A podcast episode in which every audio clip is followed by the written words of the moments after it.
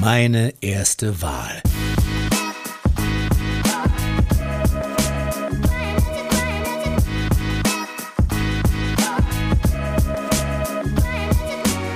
Wir sind hier jetzt in der Landesparteizentrale in Niedersachsen von der FDP und sprechen hier mit, möchtest du dich einmal kurz vorstellen? Ja klar, ähm, ich bin Nadine Zayer, ich bin 22 Jahre alt, ähm, aktuell stellvertretende Landesvorsitzende der Jungen Liberalen in Niedersachsen und äh, Direktkandidatin für den Bundestag im Wahlkreis 47. Ähm, der Wahlkreis 47, hier sitzen wir gerade nicht, das ist nämlich Hannover Land 2, also das Umland von Hannover. Wann bist du denn der FDP bzw. den Julis beigetreten und wie kam es einfach dazu? Ja, beigetreten bin ich schon recht früh, also mit 16 Jahren. Das ist ähm, dann 2000. 14 gewesen, ähm, damals noch ähm, als äh, ja, äh, außerparlamentarische Opposition und ähm, richtig aktiv geworden bin ich aber erst nach dem Abitur, also 2017. Und ähm, dann folgte auch direkt der Eintritt bei den jungen Liberalen, was ja auch ein bisschen ungewöhnlich ist, eigentlich erst bei der FDP und dann bei den Julis beizutreten. Aber genau, nach dem Abi dann richtig aktiv geworden. Dann kommen wir jetzt einfach schon direkt zum ersten Thema. Und zwar möchten wir ein bisschen mit dir über Bildungspolitik sprechen. Ähm, inwiefern möchte denn die FDP die Digitalisierung an den Schulen verbessern. Es ist ja jetzt klar geworden durch Corona einfach nochmal, wie schlecht es einfach momentan da die Lage in Deutschland ist. Und deshalb wir fragen, wie deine Partei das verbessern möchte. Klar, also gerade die Corona-Krise, das hast du ja auch gesagt, hat uns äh, unter dem Brennglas gezeigt, äh, wie wenig Digitalisierung wir eigentlich an den Schulen haben. Ähm, das ist digitaler Unterricht heißt ja nicht, äh, ich werfe euch Aufgaben in den Briefkasten und ihr schickt sie mir als PDF zurück, ähm, sondern wir brauchen da eine, eine, digitale Offensive an den Schulen. Das heißt, ähm, erstmal WLAN an allen Schulen, das ist ja auch schon mal klar, ähm, Glasfaser an allen Schulen und ähm, Gelder so verteilt, dass auch die richtigen Geräte gekauft werden. Und ähm, was dann, glaube ich, auch sehr wichtig ist, ist, dass nicht nur die Geräte gekauft werden, sondern dass äh, vor allem die Lehrerinnen und Lehrer ähm, dahingehend geschult werden, diese Geräte auch richtig zu nutzen und ähm, die Präsentationstechniken, die es gibt, ähm, auch dann richtig nutzen zu können. Was auch super sinnvoll ist, das hat man ja jetzt auch gesehen, sind nicht nur die digitalen Geräte vor Ort, sondern zum Beispiel auch digitale Lernplattformen, die man auch äh, von zu Hause aus nutzen kann, wo man nicht unbedingt in der Schule sitzen muss. Ich habe bei euch im Wahlprogramm gesehen, dass ihr, um das dann zu finanzieren, zum Beispiel ein Prozent der Mehrwertsteuer in Bildung investieren möchtet. Was sind denn die konkreten Lösungsansätze, mit denen ihr das umsetzen möchtet? Einer der Hauptgründe, warum Schulen an die Gelder nicht rankommen, ist, weil die ähm, Gelder nicht abgerufen werden, weil das meistens mit sehr hohem bürokratischem Aufwand verbunden ist. Ähm, das heißt, da müsste man unterstützend Bürokratie und Verwaltung abbauen an den Schulen, äh, damit es einfacher ist, an diese Gelder ranzukommen. Und ich glaube, ein wichtiger Hebel ist es auch, das Kooperationsverbot zwischen den Bundesländern zu einem Kooperationsgebot umzuformen und zu sehen, dass hier nicht äh, Niedersachsen gegen Bayern konkurriert, äh, sondern dass es ein, ein gemeinsames äh, Miteinander ist, weil die Bildungspolitik äh, nicht nur Ländersache sein kann. Also ein weiterer Punkt ist ja zum Beispiel die Chancengleichheit an den Schulen. Also momentan ist es ja wirklich sehr krass abhängig, aus welchem Haushalt man kommt oder davon ist der Erfolg maßgeblich abhängig dann, den man dann in der Schule hat. Ähm, wie wollt ihr da vorgehen, dass sich halt das verbessert? Dir, kann ich dir erstmal nur zustimmen. Ähm, das ist leider immer noch äh, sehr abhängig davon, äh, woher man kommt, wo man dann hin möchte.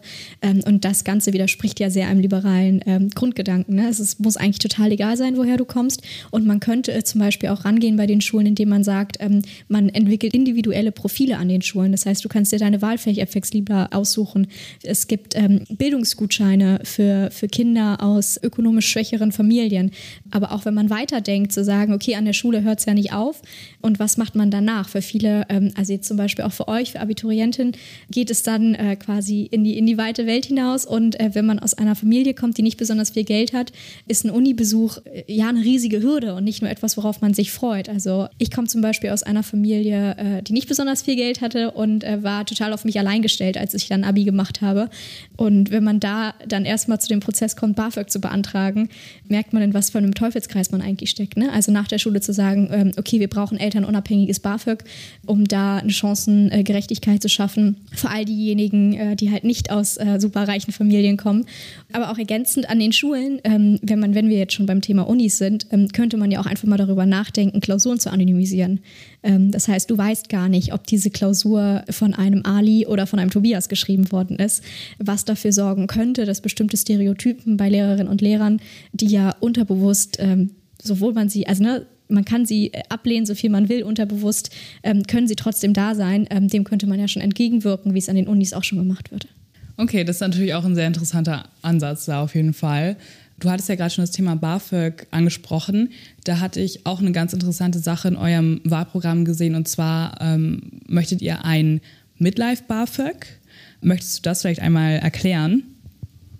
Ja, klar. Ähm, also bei uns, äh, also bei den Liberalen sagt man, das Lernen hört an der Schule nicht auf, sondern es gibt ein lebenslanges Lernen ähm, und niemand sollte daran gehindert werden, ähm, in seinen Mit-40er nochmal zu überlegen, ob er was anderes machen möchte und neu was dazulernen möchte, sodass es die Möglichkeit gibt zu sagen, man beantragt ein, ein Midlife-BAföG, wenn man äh, quasi sich umschulen möchte, damit auch solche Wege nicht davon abhängig sind, wie man finanziell steht. Achso, das heißt dann aber, dass es sozusagen nicht dann direkt Leute betrifft, die aus der Schule kommen oder jetzt in die Uni gehen, also dieses Midlife BAföG, sondern tatsächlich dann Mitte des Lebens, also irgendwie in den 40ern, 50ern oder so, man das dann beantragen könnte.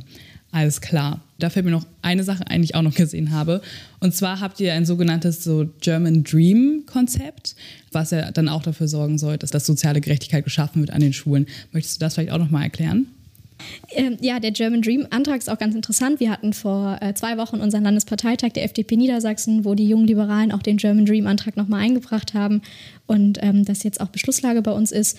Ähm, das soll dafür sorgen, dass ähm, Schulen zu äh, Talentschmiede werden und ähm, nicht eine Vereinheitlichung von Schülerinnen und Schülern stattfindet. Ähm, es geht um Wege, wie man Aufstiegsgerechtigkeit und Aufstiegschancen durch Bildung ermöglicht. Und wie gesagt, da geht es um äh, individuelle Lernprofile, aber auch um Sachen wie kostenloses Mittagessen an den Schulen, ähm, was ja leider auch nicht selbstverständlich ist.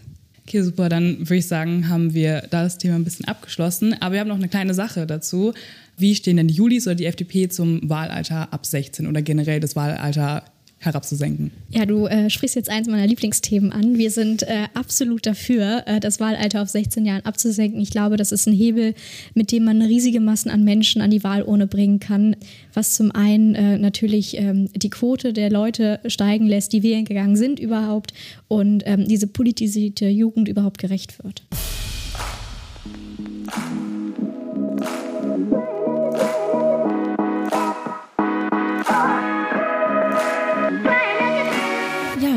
Wir schon bei der Politisierung der Jugend sind, ähm, wollen wir auch auf das Thema Klima eingehen. Bestimmt kennst du die Bewegung Fridays for Future, die in den letzten zwei bis drei Jahren groß auf der Agenda stand. Was sagt denn genau die FDP zum Thema Klimaschutz und auch die Julis? Ähm, ja, vielen Dank. Also ähm, äh, zum einen ähm, ist ganz klar, dass die globale Erwärmung auf 1,5 äh, Grad Celsius äh, begrenzt werden muss. Ich glaube, das ist ein Bekenntnis, auf dem wir uns alle ähm, einigen können und ähm, dass wir äh, zumindest in der EU Klimaneutralität bis 2050 erreicht haben müssen. Und ähm, da geht die FDP dann aber einen anderen Weg und sagt, wir brauchen Emissionszertifikatehandel das heißt, alle diejenigen, die äh, Emissionen ausstoßen wollen, müssen sich ein Zertifikat kaufen und jährlich ähm, werden diese Zertifikate reduziert, sodass wir bis 2050 keine Zertifikate mehr auf dem Markt haben und äh, dementsprechend dann äh, in der Theorie keine Emissionen mehr haben. Des Weiteren hatte ich in eurem Wahlprogramm gelesen, dass ihr die Arktis schützen wollt und ähm, die Reinigung der Meere vorantreiben wollt. Wie wollt ihr das genau umsetzen? Ähm, ja, ich gehe jetzt erstmal auf den Punkt der Meere ein. Ich glaube, ähm, vor allem wenn man sich ähm, anschaut, was da alles drin landet, ist ganz klar, dass als erstes besser geahndet und bestraft werden muss, dass da einfach Müll quasi ins Meer ge gekippt wird und äh, das über Jahre so gemacht worden ist und das eine Praxis ist, die sich jetzt mittlerweile etabliert hat und dass keine wirkliche Ahndung es dazu gibt. außerdem müssen wir schauen, dass wir Plastik vereinheitlichen können ähm, um den Recyclingweg danach zu vereinfachen, ähm, damit dieses Plastik gar nicht erst im Meer landet. Ähm, ich persönlich muss aber auch sagen, dass man ähm, da auch schauen muss, was da alles im Meer landet. Und äh, wir wissen ja, dass es nicht nur äh, unsere Strohhalme und Zahnbürsten sind, sondern auch ganz viele Fischernetze. Ähm, und man schauen muss, äh, dass man auch da rangeht, ähm, ohne die Fischer vor Ort natürlich irgendwie krass einschränken zu können, beziehungsweise an der falschen Ecke da einschränken zu können, aber dennoch einen Blick zu haben, dass das wieder aus dem Meer muss ähm, und dass es nichts ist, äh, was von alleine verschwindet, wenn wir es einfach in die Ozeane kippen. Ähm, und jetzt nochmal darauf gleich eingehend, habt ihr genaue Konzepte, wie ihr das umsetzen wollt? Wollt ihr zum Beispiel ähm, NGOs weltweit unterstützen oder wollt ihr zum Beispiel Entwicklungsländern eine einheitliche Müllentsorgung bereitstellen?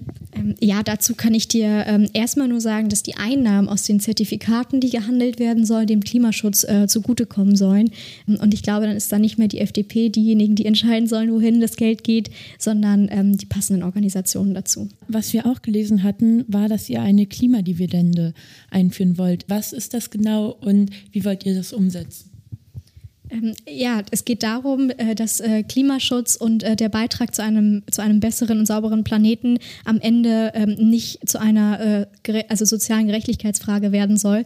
Ähm, und da heißt es, dass mehr Mehrbeiträge, die im Haushalt sind, die man dadurch erwirtschaftet hat, dass man den Bürgerinnen und Bürgern Geld abgenommen hat für mehr Klimaschutz. wenn es da quasi einen Überschuss gibt im Haushalt in dem Bereich, dass dieser Betrag jährlich an die Bürgerinnen und Bürger zurückgehen soll. Vielen Dank. Das wären bisher alle Fragen zu unserem Themenkomplex Klima. Und da Klimagerechtigkeit auch mit sozialer Gerechtigkeit einhergeht, würde ich nun weiter an Sydney geben. Hier würden wir einmal einsteigen mit dem Thema Richtung Rassismus, Antisemitismus. Und da ist jetzt die Frage, wie soll die Integration in unserer Gesellschaft verbessert werden und wie soll gegen diese Probleme und diese Diskriminierung vorgegangen werden?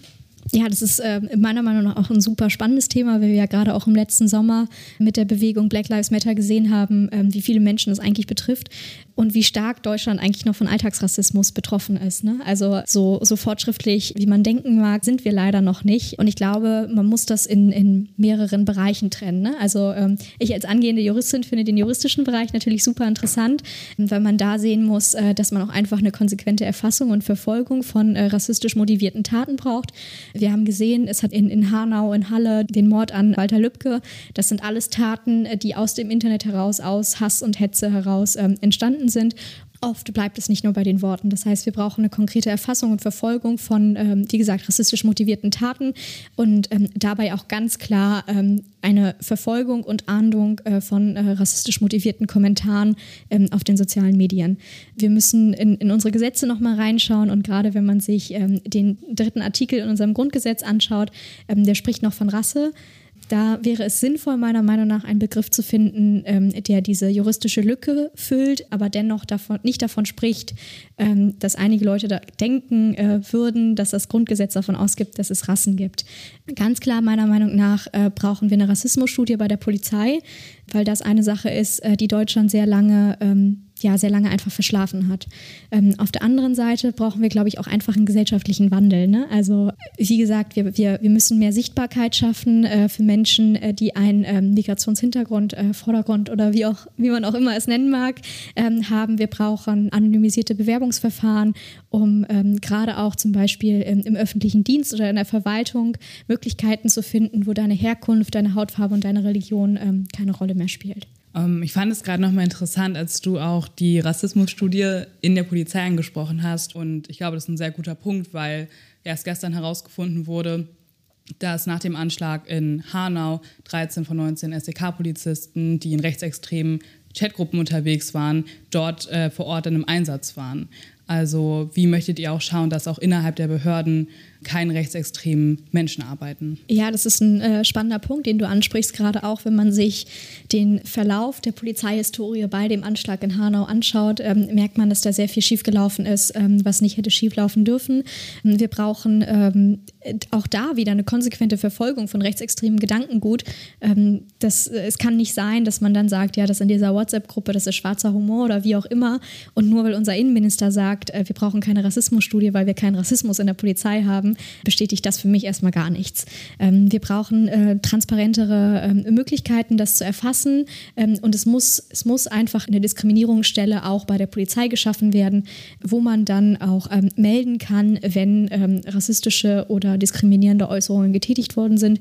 Oder noch schlimmer, wenn es solche WhatsApp-Gruppen gibt, von denen man dann weiß. Ich glaube gerade da, wo du sagst, es ist so eine Art formelle Stelle schon gibt, aber wäre es dann nicht vielleicht sinnvoller, eine unabhängige ähm, Stelle zu schaffen, damit dort sozusagen kein Interessenskonflikt besteht? Ja, absolut. Also diese Antidiskriminierungsstelle stelle ich mir auch extern vor. Also jetzt nicht ähm, in der Polizei, sondern wirklich eine externe Stelle, bei der man sich dann melden kann. Ähm, einfach auch, damit es nicht so unangenehm ist. Ne? Also menschlich ähm, kann man das ja nachvollziehen, wenn man sagt, gut, ich möchte jetzt meine Kolleginnen und Kollegen nicht ähm, verpetzen. Ähm, aber das hat für mich nichts mehr mit Verpetzen zu tun, ähm, sondern das sind Äußerungen, die absolut menschenverachtend sind.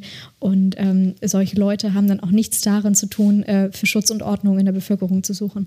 Okay, ich habe noch eine Sache zu dem Thema. Mhm. Ja, okay, mir auf.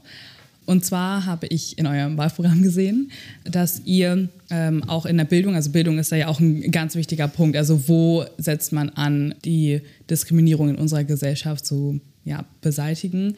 Und ähm, da steht in eurem Wahlprogramm, dass ihr Lehrmaterialien gegen Antisemitismus ähm, nutzen möchtet. Und dann hatte mich, mich gefragt, weil das auch sozusagen gleich ein Themenkomplex war, er war, ähm, möchtet ihr es vielleicht auch für Rassismus, also Alltagsrassismus einführen, weil das so konkret einfach nicht genannt war, weil ich mir denke, das sind ja Themen, die sehr nah aneinander sind und natürlich immer noch große Gruppen in der Bevölkerung einfach betreffen. Ähm, ja, gerade der Punkt ähm, mit den äh, Arbeitsmaterialien, die antisemitische Denkweisen ähm, aufweisen sollen, ähm, kommt hier aus der Situation heraus, dass unser Wahlprogramm entstanden ist, ähm, beziehungsweise beschlossen worden ist, ähm, als die Situation im Nahostkonflikt nochmal ähm, eskaliert ist. Das heißt, da haben wir nochmal ein besonderes Augenmerk mal darauf äh, verwiesen, weil man ja auch gesehen hat, wenn man sich die ähm, Statistiken ähm, der, also der Polizeistatistiken und die Statistiken des Innenministeriums anschaut, ähm, dass man gerade auch ähm, einen sehr hohen Anstieg in Verbrechen äh, mit antisemitischem Hintergrund erfassen kann und dass gerade auch manchmal so Denkstrukturen sind, äh, die so verfestigt und die so subtil sind, ähm, dass sie vielleicht gar nicht ähm, gar nicht bemerkbar sind in der Gesellschaft. Ähm, ich persönlich finde, dass es aber auch äh, sehr wichtig ist, äh, da nochmal zu sagen, okay, wir brauchen jetzt aber auch Arbeitsmaterialien, die äh, rassistisches Denkgut aufzeigen, ähm, was uns vielleicht gar nicht bewusst ist.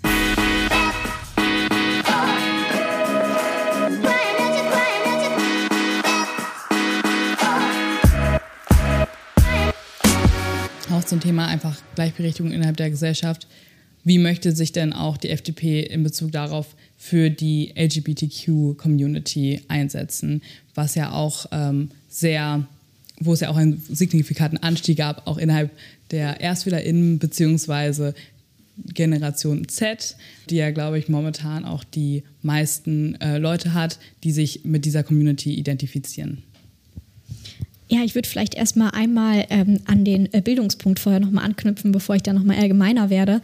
Ähm, ich glaube, dass wir auch, ähm, um als erstes äh, quasi einen Grundstein zu legen für all diejenigen, die jetzt heranwachsen, dass wir einfach äh, geschlechterspezifischen und geschlechtersensiblen Unterricht auch brauchen. Das heißt, ähm, auch Lehrerinnen und Lehrer, die darauf geschult sind, ähm, ja, ihre Schülerinnen und Schüler nicht in bestimmte äh, Denkstrukturen reinquetschen zu wollen oder in bestimmte Schubladen reinquetschen zu wollen.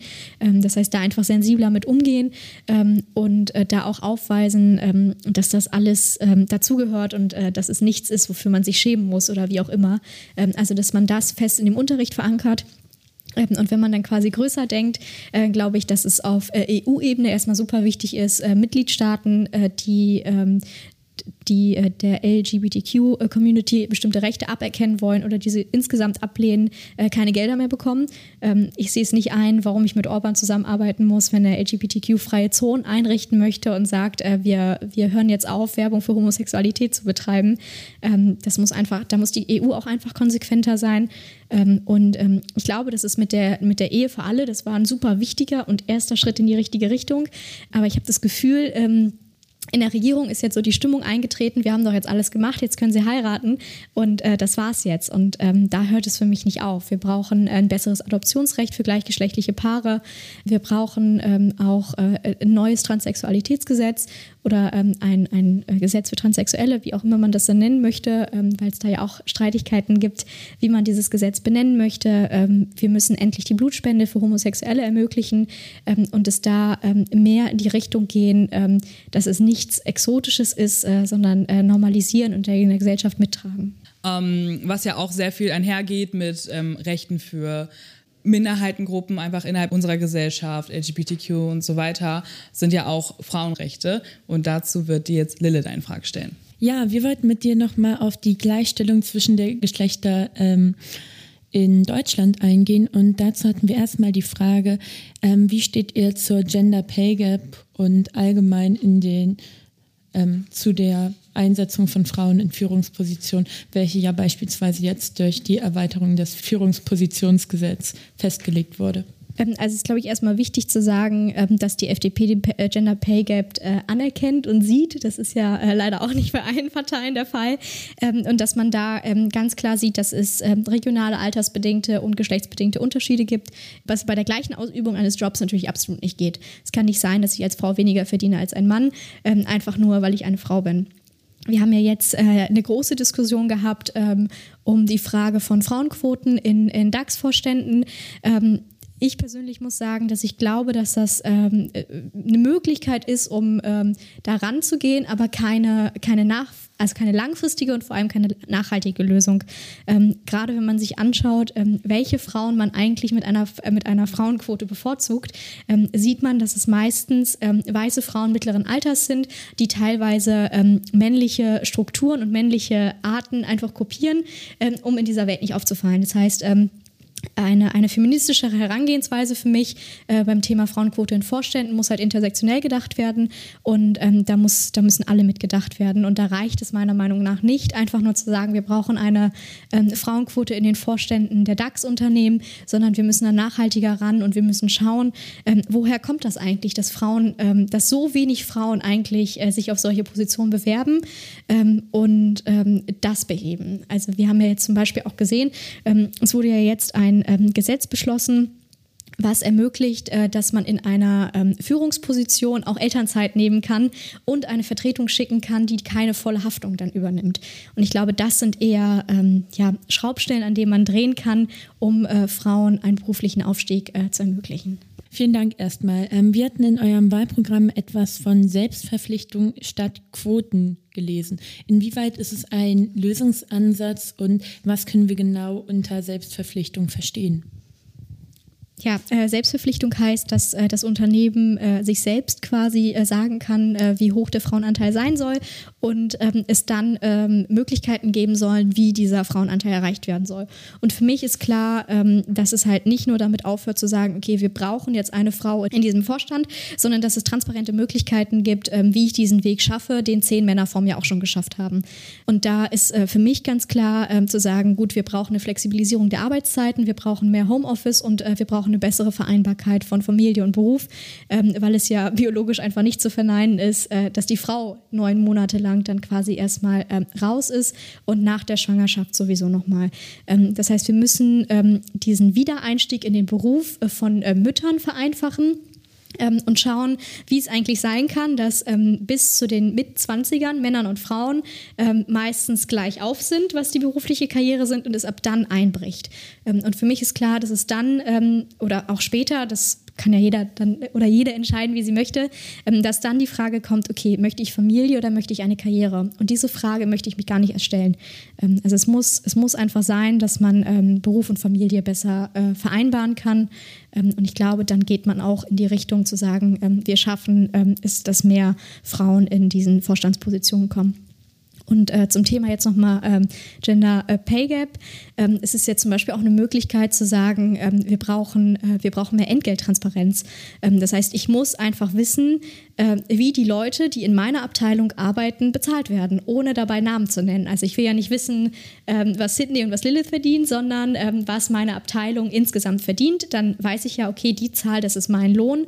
Und ähm, warum verdienen drei vor mir irgendwie äh, 10% mehr und zwei unter mir 10% weniger? Ähm, dass man da eine Verhandlungsbasis hat, ähm, um darüber sprechen zu können. Vielen Dank. Ähm, dann noch eine weitere Sache. Ähm, wir hatten ja eben über Familienplanung und allgemein auch Kinder bekommen gesprochen. Was ja auch allgemein in Deutschland eine große Debatte ist, ist der Paragraph 219a sozusagen, der Paragraph, welcher verbietet, dass Schwangerschaftsabbrüche ähm, offen thematisiert werden, besonders von Ärztinnen. Ähm, wie steht die FDP dazu? Unterstützt sie ihn oder möchte sie ihn abschaffen? Das ist ganz einfach. Wir möchten den Paragraphen abschaffen. Ähm, da wird ja von äh, Bewerbung von Schwangerschaftsabbrüchen gesprochen, ähm, was ich total, ähm, total krude finde, dass man da überhaupt von Bewerbung spricht, ähm, weil eine Frau, die darüber nachdenkt, einen Schwangerschaftsabbruch vorzunehmen, das ist keine Entscheidung, ähm, die man in zehn Sekunden fällt. Das ist meistens wohl überdacht. Ähm, und da muss es einfach sein, dass ich mich zu Hause vor den Rechner setzen kann und gucken kann, welche Ärzte überhaupt die Schwangerschaftsabbrüche ähm, ähm, vornehmen und ich mich nicht durchtelefonieren muss, weil genau darum geht es. Man darf nicht listen, also man dürfte nicht mal listen, dass man einen Schwangerschaftsabbruch vornimmt und wie dieser vorgenommen werden soll. Ähm, das ist meiner Meinung nach einfach ähm, gesundheitliche Aufklärung, die da stattfindet und nicht irgendwie Bewerbung von Schwangerschaftsabbrüchen. Ähm, wenn ein Zahnarzt äh, bewerben darf, dass er Zähne bleachen soll, dann soll auch eine Frauenärztin bewerben dürfen, ähm, dass sie Schwangerschaftsabbrüche durchführt. Ähm, wie fühlt es sich für dich an, als Frau Mitglied in der FDP zu sein? Hast du schon mal Diskriminierung erfahren? Also ich persönlich habe ähm, noch nie Diskriminierung aufgrund meines Geschlechtes oder meiner Herkunft oder wie auch immer bei der ähm, FDP erlebt. Ähm, wir haben in Niedersachsen, aber auch bundesweit, ähm, finde ich, ein sehr, sehr angenehmes Klima. Ähm, natürlich äh, gibt es äh, immer mal wieder irgendwie äh, Situationen und Aktionen ähm, von, von Parteimitgliedern, wo die Leute den Kopf drüber schütteln, wie äh, letztes, letztes Jahr bei unserem Bundesparteitag. aber ich glaube, dass die, äh, insbesondere die FDP in Niedersachsen auf einem sehr guten Weg ist. Wir haben ähm, wie gesagt, vor zwei Wochen unseren Landesparteitag gehabt, bei dem wir auch ähm, eine Zielvereinbarung äh, beschlossen haben, die äh, bestimmte ähm, ja, äh, Richtwerte ähm, für Frauen in bestimmten Vorständen, aber auch auf Amtslisten ähm, ja, benennt.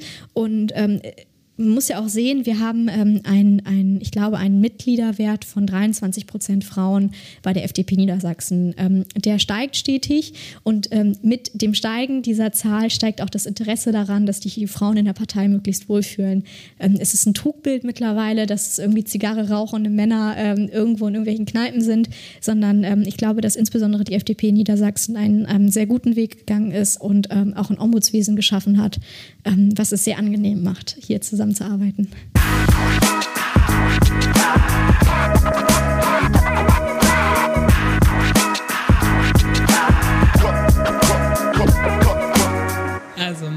Frage ist, ähm, wie die FDP zur Legalisierung von Cannabis steht und wenn ihr es legalisieren wollt, wie ihr das konkret umsetzen möchtet. Ja, äh, legalize it auf jeden Fall. Ähm, wir, wir Julis haben auch die Cannabis-Legalisierung sehr hart erkämpft gegenüber der FDP und es steht jetzt bei uns äh, im Wahlprogramm und es ist Beschlusslage.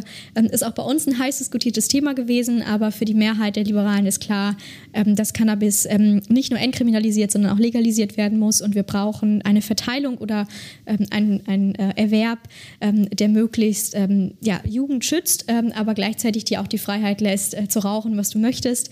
Ähm, das heißt, es soll ähm, richtige Coffeeshops geben, die Zertifikate dafür bekommen, dass das, was sie verkaufen, auch gut ist und man dadurch den Dealer zum Beispiel auch arbeitslos macht und nicht also ich finde es total gefährlich, ähm, wie es aktuell ähm, gehandhabt wird. Ne? Also ähm, es ist ja kein Geheimnis, wenn ich Cannabis kaufen möchte, kann ich es kaufen.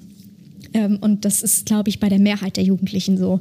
Ähm, und äh, ich finde es total gefährlich, dass man dann Sachen kauft, wo man gar nicht weiß, was drin ist, ähm, so dass eine kontrollierte Abgabe stattfinden soll ähm, in bestimmten ähm, Läden. Haben die Julis noch eine andere Stellung dazu oder eine Einstellung dazu? Ja, die Julis haben eine etwas weitergehende Forderung. Ähm, wir äh, fordern nämlich die Entkriminalisierung aller Drogen, ähm, weil wir glauben, dass das der einzige ähm, bzw. ein guter Weg ist, wie man äh, die aktuelle Drogenpolitik verbessern kann und da eher in Richtung äh, Lissabonner Modell geht, als zu sagen, wir führen jetzt diesen Krieg gegen die Drogen, wie es aktuell gemacht wird. Nun wollen wir dich noch einmal nach deiner Meinung zu einem sehr aktuellen Thema fragen, was seit 2015 auf der Agenda steht, nämlich der Flüchtlingskrise. Ähm, wir hatten bisher in eurem Wahlprogramm keine klare Positionierung gefunden. Deswegen wollten wir dich fragen, wie du dazu stehst und ob du denkst, dass Deutschland und die EU alle Flüchtlinge aufnehmen sollte und ähm, wie das auch möglich wäre. Ja, die ähm, FDP bekennt sich ja zu einem Asylrecht und wir sagen, ähm, dass all diejenigen, ähm, die äh, Flucht und Vertreibung ähm, erlebt haben, in Deutschland aufgenommen werden sollen, ähm, dass das Ganze einen rechtmäßigen ähm, Asylverfahren braucht und äh, dass auch die, die Dokumentierung quasi der Menschen, die in Deutschland leben, richtig laufen soll, weil man ja auch gesehen hat, dass 2015 in diesem ganzen Chaos sehr viel schiefgelaufen ist, was danach auch äh, so ein schlechtes Bild auf die äh, Gesamtheit der Menschen übertragen hat, die nach Deutschland gekommen sind. Und dass wir wäre ähm, einfach nicht nötig gewesen. Ähm, wenn man ähm, aber aktuell ähm, oder auch 2015 und äh, die Monate und Jahre später auf die äh, Seenotrettung zum Beispiel geschaut hat, ähm, glaube ich äh, persönlich, dass die EU einen ganz großen, ganz großen humanitären äh, Fehler begangen hat, indem man nicht sofort eingegriffen hat und gesagt hat, okay, wir betreiben jetzt äh, staatliche Seenotrettung und die Verantwortung damit auf Private verschoben hat. Insbesondere da auch das Einheitsprinzip im Europäischen Parlament hat da ähm, Sachen verhindert, ähm, die für mich einfach menschlich sind und äh, dazugehören.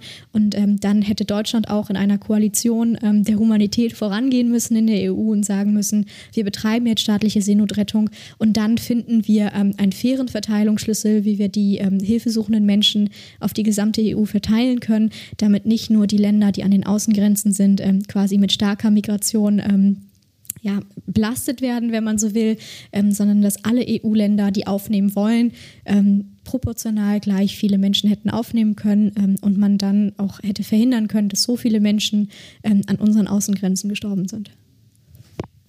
Okay, ähm, ja, jetzt noch ein aktuelles Beispiel davon. Wir hatten, glaube ich, ähm, war es Januar oder Dezember, wenigstens Anfang dieses Jahres oder Ende letzten Jahres, ähm, groß in den Medien das Hashtag ähm, Leave No One Behind und das Hashtag Moria evakuieren. Ähm, soweit ich weiß, hat sich die FDP dazu nicht klar ähm, positioniert. Korrigiere mich bitte, aber ähm, gibt es da eine besondere Meinung von den Julis beziehungsweise eine aktualisierte Position der FDP? Ja, äh, insbesondere die Julis Niedersachsen äh, waren eigentlich sehr schnell darin zu fordern, ähm, Moria zu evakuieren ähm, und den Menschen einen sicheren Fluchtweg zu ermöglichen ähm, in die EU. Ähm, ich glaube, dass es einfach ähm, ja, unmenschliche Verhältnisse gewesen sind, in denen die Menschen da monatelang gelebt haben. Ähm, die EU wusste Bescheid und hat sich die Augen zugehalten, weil all das, was äh, quasi nicht bei uns passiert, das passiert dann halt auch nicht. da, da finde ich auch, dass man da hätte früher eingreifen müssen. Es hätte gar nicht erst so weit kommen dürfen. Und ähm, insbesondere, wenn man auch sieht, was für eine Nacharbeit ähm, erfolgen muss mit all den Kindern, die seit Jahren in diesen Lagern gelebt haben. Ähm, man kann da ja nicht von Asylheimen sprechen, sondern das sind halt wirklich Camps gewesen. Ähm, da braucht man eine psychosoziale Begleitung all derjenigen, ähm, die monatelang und jahrelang da ähm, verharrt haben. Und wie gesagt, die Julis Niedersachsen waren da eigentlich sehr flott in der Forderung äh, zu sagen, wir evakuieren Moria und wir ermöglichen einen sicheren Fluchtweg. Okay, ähm, vielen Dank. Allgemein ist es ja immer noch ein Thema und wie sieht es aktuell aus? Fordert ihr das immer noch und unterstützt ihr da was und plant ihr vielleicht auch bei den nächsten Wahlprogrammen das einzubringen? Ja, wie gesagt, also die ähm, FDP hat ja in ihrem Wahlprogramm ein Asylrecht verankert. Ähm, das heißt, all die Menschen, ähm, die ähm, vertrieben worden sind in ihren Ländern oder die geflohen sind aufgrund von Kriegssituationen, ähm, haben das Recht, in Deutschland Asyl zu beantragen und ähm, haben auch das Recht auf einen sicheren Fluchtweg. das heißt, dass es da möglich sein muss, äh, dass die Menschen nach Deutschland kommen können und einen ähm, fairen Sozial ähm, Asylprozess ähm, erleben müssen. Ähm, ich glaube, was vor allem aber auch wichtig ist, ist, dass die EU da gemeinsam rangeht ähm, und man da Lösungen finden muss für diese großen ähm, Flüchtlingslagern an den, an den Außengrenzen und dass die Lösung hier nicht ist, wir drücken Erdogan Geld in die Hand und der kriegt das schon hin. ich glaube, das ist gerade der falsche Weg und wenn man da auch nochmal gemeinsam eine europäische Lösung findet und wie gesagt, im Zweifel dann halt auch mit einer Koalition der Humanität, so hatten wir es genannt, ähm, dann ist das auch eine Verbesserung der Situation all derjenigen Menschen, die da leben. Gibt es noch ein Thema, was dich beschäftigt ist oder wozu du noch mal was sagen möchtest? Ähm, ja, ich habe ja eingangs schon erzählt, dass ich ähm, der FDP beigetreten sind, als wir in der außerparlamentarischen Opposition gewesen sind und da ähm, besonders wegen der Arbeit ähm, eines Parteikollegen, und zwar die äh, von Herrn Gerhard Baum, der ja immer eine sehr starke Bürgerrechts- und Menschenrechtslinie gefahren ist in der FDP. Ähm, und ich glaube, angesichts dessen, in was für einer fragilen Situation unser demokratisches System sich auch gerade gerade befindet, ähm, ist es umso wichtiger, ähm, dass man ein klares Bekenntnis zum Grundgesetz hat, dass man sagt, dass all die ähm, Forderungen, die man macht, ähm, an den Grundrechten gemessen werden äh, und dass die FDP ähm, nicht äh, zuschauen wird, wenn, wenn äh, Grundrechte und Menschenrechte jeden Tag ähm, so krass eingeschränkt werden, ähm, dass man einen vernünftigen Umgang findet mit Grundrechtseinschränkungen ähm, und diese auch immer auf einem Prüfstand sind. Was möchtest du allen ErstwählerInnen mitgeben, die das Gespräch jetzt gehört haben? Ja, ähm, äh, wenn du Bock hast auf ähm, Technologieoffenheit, auf äh, eine soziale Marktwirtschaft, ähm, das Ziel der FDP ist es, Politik und äh, Zeitgeschehen nach den Prinzipien von ähm, Freiheit, Individualität, Eigenverantwortung und ähm, Toleranz mitzugestalten. Und für mich zählt nicht, woher jemand kommt, sondern wohin jemand möchte. Ich möchte eine Politik, die es jedem möglich macht, unabhängig vom Geschlecht, von der Herkunft, von der sexuellen Identität, ähm, volles Potenzial auszuschöpfen. Und genau deshalb bin ich in der FDP und deshalb auch der Appell, die FDP zu wählen. Und ähm, wenn ihr die FDP nicht wählt, ist es trotzdem sehr, sehr wichtig, am 26.09. an die Wahlurne zu gehen. Wir haben bei vielen Wahlen gesehen, ähm, deine Stimme ist was wert und jede Stimme ist was wert. Und ähm, an alle Niedersachsen, am 12.09. ist die Kommunalwahl, da wird er auch an die Wahlurnen gehen. Und ansonsten ja, bedanke ich mich für das schöne Gespräch mit euch. Das war meine erste Wahl. Bleib informiert.